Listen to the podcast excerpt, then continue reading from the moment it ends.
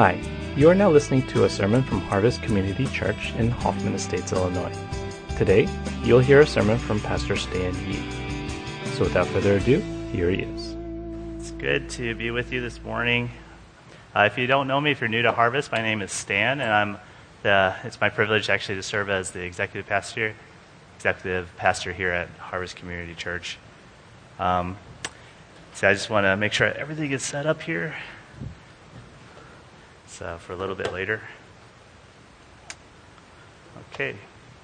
So as we enter into the fourth week of Advent,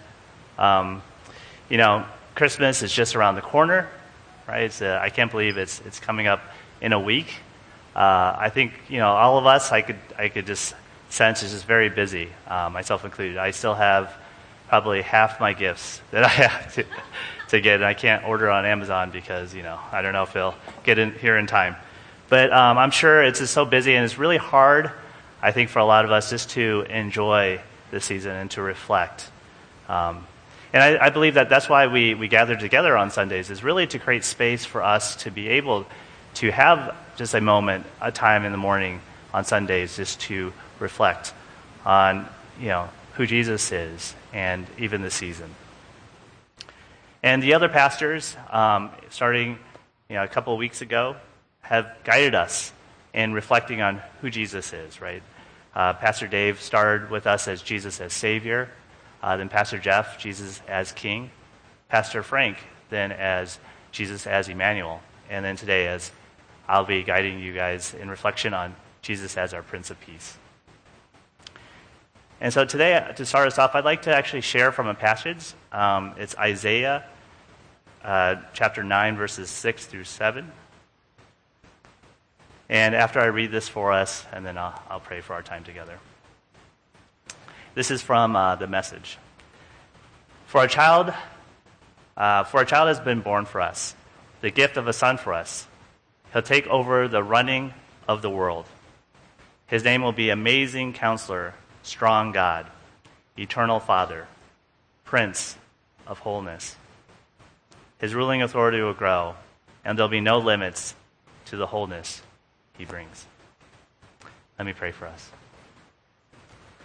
Father, we pray for this time as we just study your word, as we reflect on it, and even as we are prompted by it.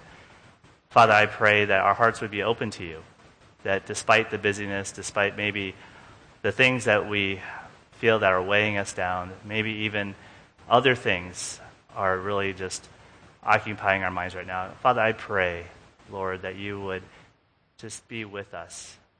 Lord, be our Prince of Peace at this time. And we pray these things in your name. Amen. So I picked this passage, or the translation of the passage, the Message, because I really liked how it translated peace. If we could bring that up again. Okay. Actually, the word for peace in Hebrew is shalom. And shalom, I think, has a broader meaning than just our English translation of peace. I feel like in our English understanding of peace, a lot of times we think of it as the absence of conflict or the absence of problems. But shalom is really bigger than that. It's really talking about wholeness or even completeness. Right, so maybe even physically, like shalom can refer to like a block that has no cracks in it, is fully complete. But it also can refer to a person's well-being.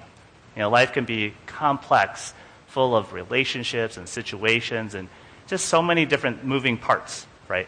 But shalom can refer to a wholeness to that. And so actually today I'd like to first start off with just this kind of brief illustration.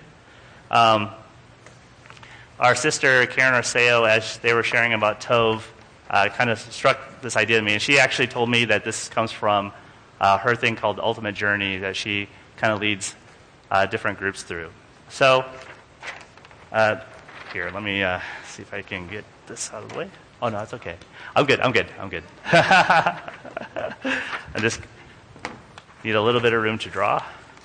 Okay, so forgive me, I am not an artist. I am an engineer by trade. So hopefully everyone can see this. This represents your life. And to show that this is, think about this as your whole life, and shalom would be this. So I think maybe some of us may be feeling this way right now. Everything is complete. Everything is, even in that sense, at peace, right? But what life does is this. For example, maybe this morning as you were coming here to service, someone cut you off, which actually happened to me this morning. And then this, like a child is crying or really needs something, and you were running late, and this, now you just feel like all flustered and you can't be here. Or this.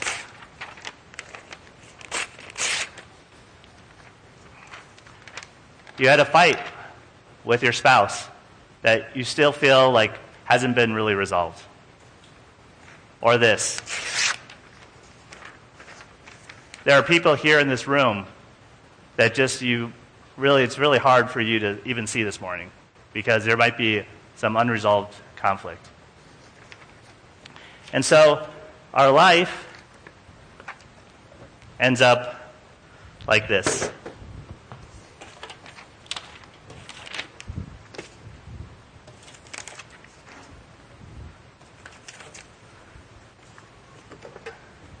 I don't know if you guys can see this.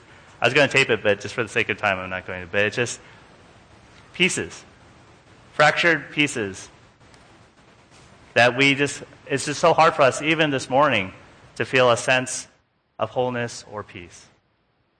And I think that's why it's really good to really reflect on that meaning of shalom.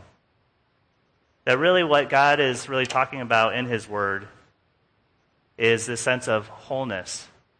And all of us here really desire that sense of wholeness. All of us here, as life does this to us, really wants to get back to something like this sheet of paper, where we are fully whole, fully complete, with ourselves, with each other, and most of all with God. So this morning I'd like to just talk about ways that we can experience wholeness. And really just two things. One, a helpful way to experience wholeness. And then a second, an unhelpful way that can really prevent us from experiencing wholeness. So I'm going to start with the unhelpful way first. Because I think sometimes as we think about these things, it's hard for us to even see that certain things are unhelpful. And then I'll talk about the helpful way. So the unhelpful way is settling for superficial wholeness. Settling for superficial wholeness. And the Bible talks about this in different ways, but there's one passage I feel like God has really led me to that I think is more direct about this. And this is from Jeremiah chapter 6, verses 13 to 14. And says this, it says, "For from the least of them to the greatest of them, everyone is greedy for gain. And from the prophet to the priest, everyone deals falsely. They have healed the brokenness of my people superficially, saying, 'Peace, peace,' but there is no peace." Heavy passage. Not going to lie. I think even reading this, there was a lot of, even for myself, wrestling and just studying this passage in Jeremiah, wondering if this is what really God wanted to share with us. But really to understand this, you have to understand the historical context of this passage in the book of Jeremiah. And just really quick, at that time, there were really two big regional political powers, right? There was Babylon and there was Egypt. And Babylon was this rising power, and they were getting really big. And then Egypt was an old established power. And Israel at the time was a nation, and they were stuck right in between geographically. So Egypt to the south and Babylon to the north. And so because they were right in the middle, there was pressure on both sides for them to choose, either be pro-Babylon or pro-Egypt. And on top of that, there was the leaders and the religious and the priests and the prophets that were really just talking about how they were protected because they were God's people. That as long as the temple stood in Jerusalem, that God was going to protect them. And so because of that belief, they thought that the most important thing for their nation at the time was to be loyal, was to be unified as a nation, as a country, as the people of God. That everything else was secondary. But in this passage, and actually throughout the whole book of Jeremiah, Jeremiah really points out that there's more going on. There is something deeper. Jeremiah thought that the primary issue was that the people of Israel were not being faithful in their relationship with God. It was more than just about addressing the looming threat of Babylon or Egypt. It was more fundamental than that. It was about them turning to God for real wholeness, real peace, and a recommitment to follow God's ways. And here, let me show this again. Verse 14 says it all. It says here, it says, "They have healed the brokenness of my people superficially, saying peace, peace, but there is no peace." And so this might seem very far away, right? Babylon, Egypt, I mean, Babylon doesn't even exist anymore, and I don't know if anyone's been to Egypt, but, it's not a big power these days. And so let me just bring this a little bit closer to home. All right, so it's Christmas. A lot of us are going to see our extended families. I'm actually going to travel and, to New Jersey to see Faye's family and stuff like that. And I believe, a lot of us, Christmas, it's enjoyable, right? We want to spend time with our families, want to have dinner and everything. But sometimes, I bet half of us in this room see that as something that we want to just avoid as much as possible. That time with our extended families or even with our own families is not fun, is not at peace or wholeness. That we want to avoid it like the plague. And, I think what's really hard is, I think a lot of that stems from, there's a lot of sometimes conflict or brokenness that we've experienced with our families. That we find that there might be ongoing conflicts that we're experiencing. And because of those ongoing conflicts, just being with people that are in conflict with is just so difficult and so draining. And so just even imagine, have you ever been at a dinner where you just know that there, maybe it's not you, maybe it's two other family members, that there's this ongoing conflict between them, and you're having dinner together. And the dinner is in absolute silence. I don't know if anyone has, but I have. I have. And let me tell you, I'm not going to name any names because, this is on live stream. I don't know if they're watching. But yeah, wow. I mean, I wasn't in conflict with anybody, but man, whew, it is not a fun dinner. You're just eating. I'm just I just remember really looking at, I had a nice piece of steak. I'm just cutting it. I'm trying to think, should I eat fast or should I eat slow? Because if I eat fast, then maybe I can leave. But if I eat slow, then maybe, I don't know. It's a bad place to be. And, this is what really Jeremiah is talking about. That wholeness, this unhelpful way, is a lot of times we think that just having a family dinner, a Christmas dinner, as long as there's no arguing, there's no shouting, people are not at each other's throats, that's peace. That's wholeness. But what we don't realize is that there's all this brokenness, the fractures that all of us experience. And underneath that, real wholeness is facing that brokenness underneath. And so let me take this even closer. Do you personally feel that there is brokenness right now in your life? Are there relationships with either your spouse, your children, other people here at Harvest, that you feel that there is this sense of just fracturing? A sense of a lack of peace, a lack of wholeness. Are we settling to just be polite to each other Because in our minds, that is what peace is about. We might come in and we might smile. We might say hi. We might even give each other a hug. But underneath all of that, there is brokenness. There is fracturing. And like Jeremiah and what God has told him, I think God is calling us to really take a hard look at the brokenness that we all have inside of us. And the brokenness that, I get it, that, you know, there are real hurts that we've experienced, real pain that people have caused us. I don't want to minimize that. Not even for a second. But if we don't face the pain, the brokenness, that sometimes even ourselves, that we have caused or we have caused others, then there is no peace. There is no peace. There is no wholeness that God has called us to, that Jesus has given us. And so this morning, I just want to encourage you guys to just take that look at yourselves and bring it to God. Because you're not alone in this. You're not alone in the pain and the brokenness that you may be feeling. You're not alone in the conflicts that you're facing. That God is with you, just even as Pastor Frank preached on last Sunday. And that you can take it to God, because ultimately, He is our King, as Pastor Jeff preached on. That He is the King of all of us here in this room. And that ultimately, He has saved all of us, just even as Pastor Dave preached.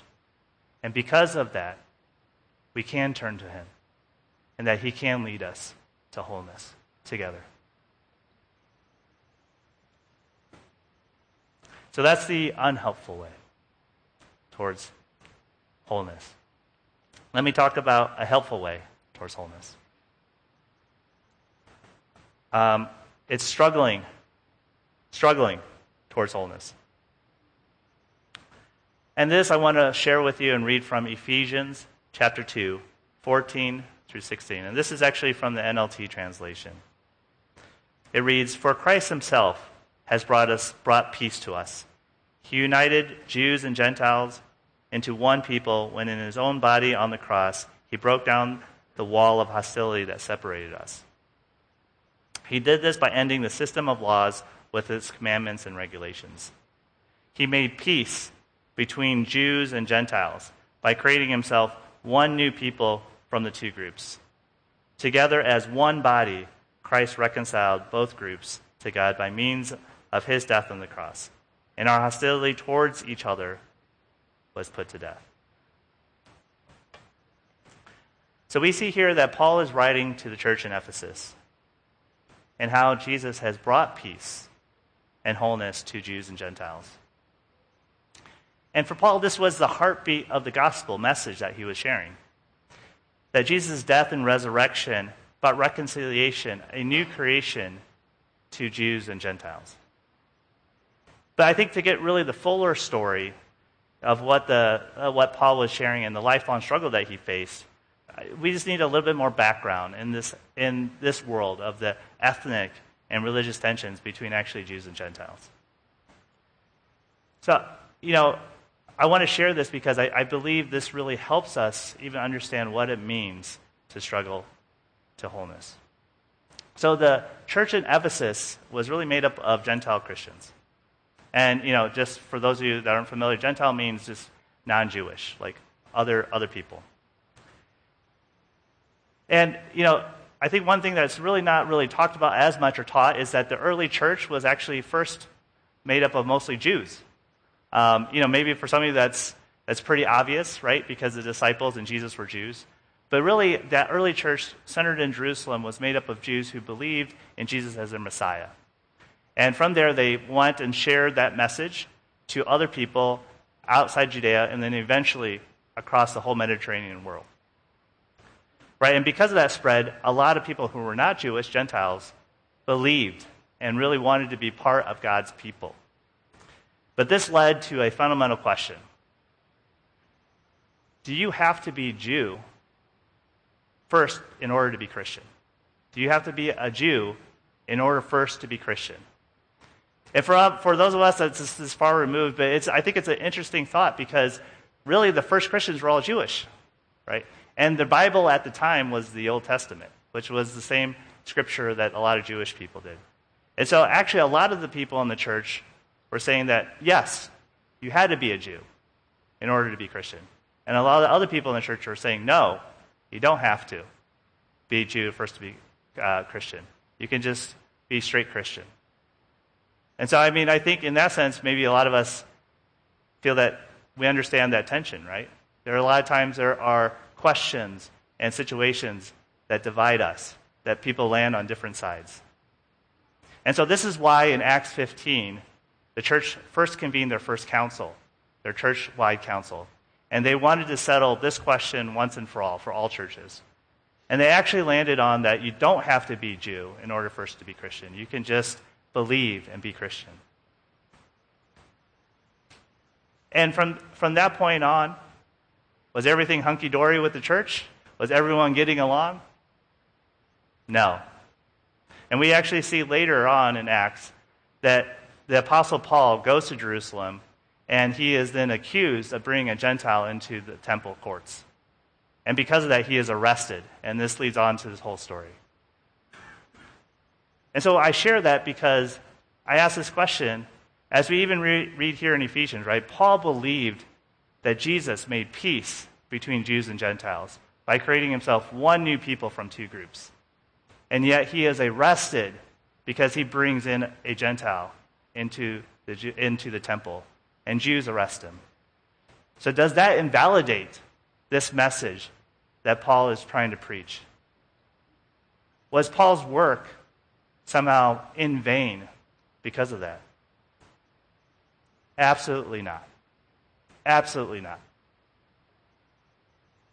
For those of us who allow Jesus' authority to grow in our lives, we will be able to experience what Paul is talking about here, real peace and wholeness. And you know, even the Isaiah passage that I started with this morning, his ruling authority will grow, and there'll be no limits to the wholeness he brings. I think that is where really the hope lies. That even though the situations that we find ourselves in, even though we believe that Jesus is our Prince of Peace, we'll be faced with situations and times where it feels like all there is just conflict. That the truths that we sing in songs, that we get taught, that we read in our scripture, when we see this world, all we see is brokenness. All we see is the fractures. All we see is the conflicts and the hostilities. Does that invalidate what we read, what we sing, what we believe? No. Jesus is still our Prince of Peace. And those of us who live under the authority of him will one day get to experience that true wholeness and peace. And so just to maybe even help understand what the struggle is like, I don't know if that many people have seen this show, but it's an Apple TV show called Ted Lasso. I just want to see how many people actually have seen this show. Okay, good. About half. That's more than I thought, because this is Apple TV, and you know, you need a subscription, and I don't know, unless you buy a new device or something, it's not free. So, but this show is about an American college football coach called Ted Lasso, by name. It's a comedy, but what I really love about this show is it's very smart in its dialogue, and very actually real to the situation. So Ted Lasso, he gets hired as the head coach of a Premier League soccer team in England. He knows zero about soccer. And so he finds himself in this situation where he's trying to coach a team, and he's learning the rules of soccer as he's coaching. But what I find so interesting is he's really there to help them do this. Believe. Believe in each other, believe in their team. And he puts up this little poster sign on this first day in the office. And I love it because it's like you can see the duct tape, and it's like, looks like he just wrote in marker on this. And for everybody in the beginning, from all the way from the owner of the soccer team all the way down to the players, even the custodial staff. Nobody believes in this team. Nobody wants to, like, everyone's just checking it in. Nobody cares. You know, everyone's just playing their own game, wanting to do their own thing. And I think what's so interesting about this is this show kind of shows this progression, right? That as he's this eternal optimist, he keeps trying to help people see that, yes, we can, this is possible. And as the story goes on, actually, things don't turn out that good, you know? There are still challenges along the way. And I'm trying to hold myself from spoiling the show. That's a weakness of mine, I think. So I'm really, really trying hard not to. But it's just so interesting because the show doesn't make everything work out in the end. And I think this is a good picture that the struggle is real when we participate in the work of Jesus as a Prince of Peace, as he brings wholeness to us and to the conflicts and the brokenness that we face. And let me read this again. You know, like, I believe that a lot of times when we face the brokenness and the hurts and the pain and the conflict, like, it's so difficult for us to just keep going. Because sometimes we feel like the cost is just too high. And I can tell you, you know, these past few weeks, I mean, some of you may know, like, yeah, I feel that. I really feel that, honestly. And I was just sharing with Pastor Dave right before this that I feel that because of these past few weeks, like, I feel like God has allowed me to preach this because as I was reading my sermon, I really needed to read my own sermon last night. The struggle is real. The struggle is real. But because our hope is in Jesus, that's why we can keep going. It says it right here in verse 14. For Christ himself has brought peace to us. Christ himself. It's because of our hope in Jesus that changes everything. Not like Ted Lasso, where it's just this sort of optimism and the goodness of humanity. Not because of any skill, any program, any policy that we'll hope to have wholeness in our lives or in our church, but because of Jesus himself. He is our Prince of Peace. He is our hope. He is the one who has brought us peace. And because of that, we can keep going. We can keep facing the hardships and the cost and the conflict. And I think, ultimately, this peace, even though we don't see it today, will be there in the end. That Jesus is inevitable. That he will complete what he has started. And that is our hope. And there's this beautiful picture in the end of Revelation, or actually it's in chapter 7, of a huge multitude of people, of every tribe and nation and tongue and language. And they are all standing before God's throne and saying, "Salvation belongs to our God who sits on the throne and to the Lamb." And I see that, and that is our hope. That in the end, there is no more discrimination, racism, racial tensions, conflict because of differences, because of political beliefs. It's not that we're whitewashing all of it or just somehow being colorblind to it all, but somehow, some way, at the end of history, when God brings everything back, the diversity that we face won't be the reasons for our conflicts.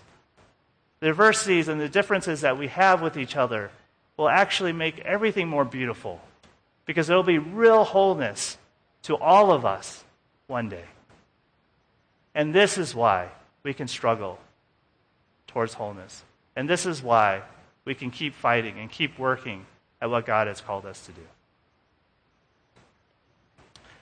And so as we close our time together, I want to share this story. It's about a man named Horatio Spafford. He was a lawyer back in the 1800s, and he experienced great tragedy in his life. Those of us that are native Chicagoans, we know that there was a great Chicago fire back, I think, in the 1830s. And in that fire, he lost his 4-year-old son.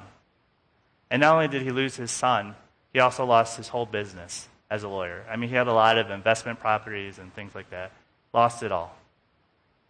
And then a couple of years later, his family was trying to travel, wanted to travel to England. And, back then you just couldn't fly. You had to take a ship, and it was months' travel. And as he was traveling on his ship, before they traveled, he had to finish up some different business deals in Chicago.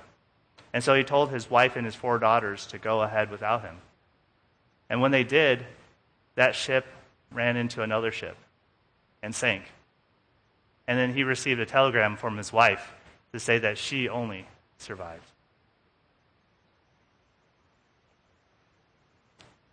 And so here's this guy, Horatio Spafford. He lost his all his kids, lost his business. He lost everything. And what hope does he have left? What kind of optimism can you have in that situation? And yet, he goes to his wife. He goes on a ship. He passes by where the other ship ran into it, where he lost his daughters. And he writes a hymn. He writes a hymn, "It Is Well With My Soul." And I'm just going to invite the praise team to come up, and we're going to sing this together. But this hymn, as we sing it, I just want us to just reflect on, and even as Horatio lost everything, he was willing to face the brokenness that he felt and the grief. That he just wasn't willing just to compartmentalize it and just put it away and ignore it. But he was willing to face it through this hymn. And then not by his own strength, but by his dependence on Jesus as his Prince of Peace. He struggled towards wholeness. And you can even feel the struggle in his words of this hymn, "It Is Well With My Soul." And so as we sing, I just want this song to really just help us to reflect. Are we willing to face the brokenness that's underneath? Are we willing to struggle towards wholeness? Because Jesus is our hope. Not by our own strength, but by his. And if we are willing, his authority will grow in our lives. And there will be no limits to the wholeness he brings. Let's pray. Father, we just ask that even as we sing this song, Lord, I just pray that you would, Lord, help us to just trust in you. Lord, I know that these days trust is so fragile, so limited. Lord, even people that we've known many, many years, Lord, it's hard to just really trust because we just don't know. But Father, I pray that you help us to trust in you, that you are greater than any person, any pain, any brokenness. You are greater than any grief, any conflict, that we can trust in you and the wholeness that you bring. And so, Father, I pray that you would open our hearts to trust in you again. Help us recommit our lives to you. And, Lord, as we recommit, Lord, help us, walk with us as we face the brokenness that is before us. And, Lord, help us to persevere in the struggle, because you are the one who has called us. May you do this, not for our sake, but for you, because you are worthy of it all. And we pray this in Jesus' name. Amen.